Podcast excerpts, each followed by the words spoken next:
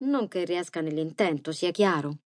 Sono felice di farti sorridere in una giornata così difficile per te. Non avevi una presentazione, diciamo, un'ora fa, Jenny? Mi chiede, sapendo bene di andare a segno. Bastardo, sibilo entrando finalmente nell'ascensore. Ops, credevo di averlo solo pensato, ma è evidente che non è così. Ian mi segue e ridacchia. Io sarò anche in drammatico ritardo, ma tu come mai entri a quest'ora? Uno ligio al dovere come te in genere non perde occasione per farsi notare.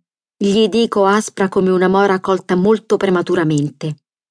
Colazione con una cliente, dice con tono neutro, per nulla scalfito dalla mia accusa. Certo. Ian porta fuori tutte le clienti. Si dice che svengano davanti a lui.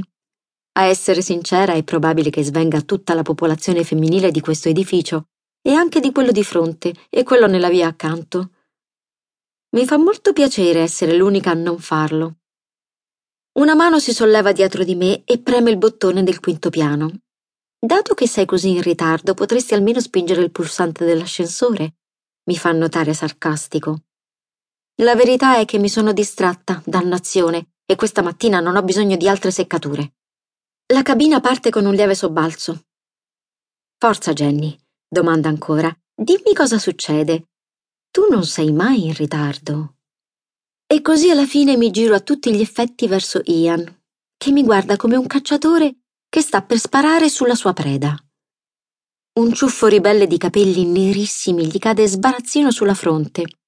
Lo allontana, con un gesto ben studiato da quegli occhi così intensi. Se fossi una donna imparziale, dovrei ammettere che un contrasto simile è davvero notevole.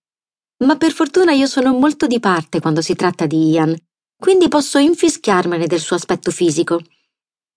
La bava delle mie colleghe è più che sufficiente. Chiariamo una cosa, gli dico infastidita. Prima di tutto, non è affar tuo perché sia arrivata in ritardo questa mattina e, secondo, non fare finta che te ne importi qualcosa perché so benissimo che non te ne frega un accidente. In un primo momento la mia frase pare non causare alcuna reazione, ma poi, su quelle labbra ben scolpite, si affaccia un impertinente sorrisetto di derisione. Jenny, Jenny, come puoi pensare una cosa simile di me? mi dice, come ci si rivolgerebbe a un bambino piccolo, proprio mentre l'ascensore si ferma al nostro piano.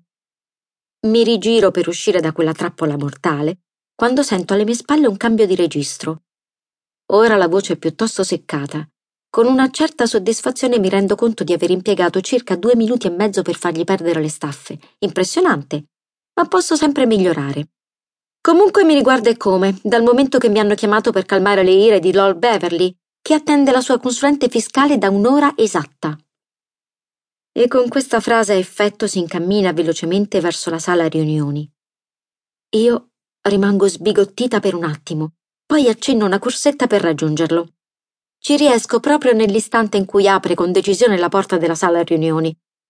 Non posso fare altro che seguirlo all'interno.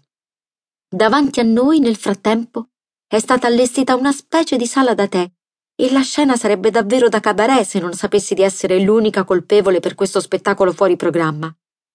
Il temutissimo Lord Beverly sta infatti sorseggiando il suo tè, intrattenuto dal nostro capo, Colin, rosso in volto e chiaramente nervoso. E Colin non è mai nervoso. Ma oggi ha una scusa più che valida perché è cosa nota che tutti sono sempre agitati di fronte a Lord Beverly, un uomo dall'aspetto pomposo e insieme minaccioso. Ha tutta la supponenza che ci si potrebbe aspettare da un nobile inglese che pensa di vivere ancora nel XVIII secolo e la boria che gli deriva dalla montagna di soldi che possiede. In genere i nobili di oggi si sono giocati tutto ormai da generazioni e noi comuni mortali possiamo, se non altro, guardare come si sono ridotti. Ma Lord Beverly no. Lui si ritiene superiore per nascita e anche per denaro. Quello che la sua famiglia possiede da sempre lui ha saputo farlo fruttare in maniera egregia grazie a miniere non meglio precisate in Nuova Zelanda. Ian, ragazzo mio, gli dice affabile Beverly e si alza per salutarlo. Per un attimo scuoto la testa credendo di sognare. Beverly affabile.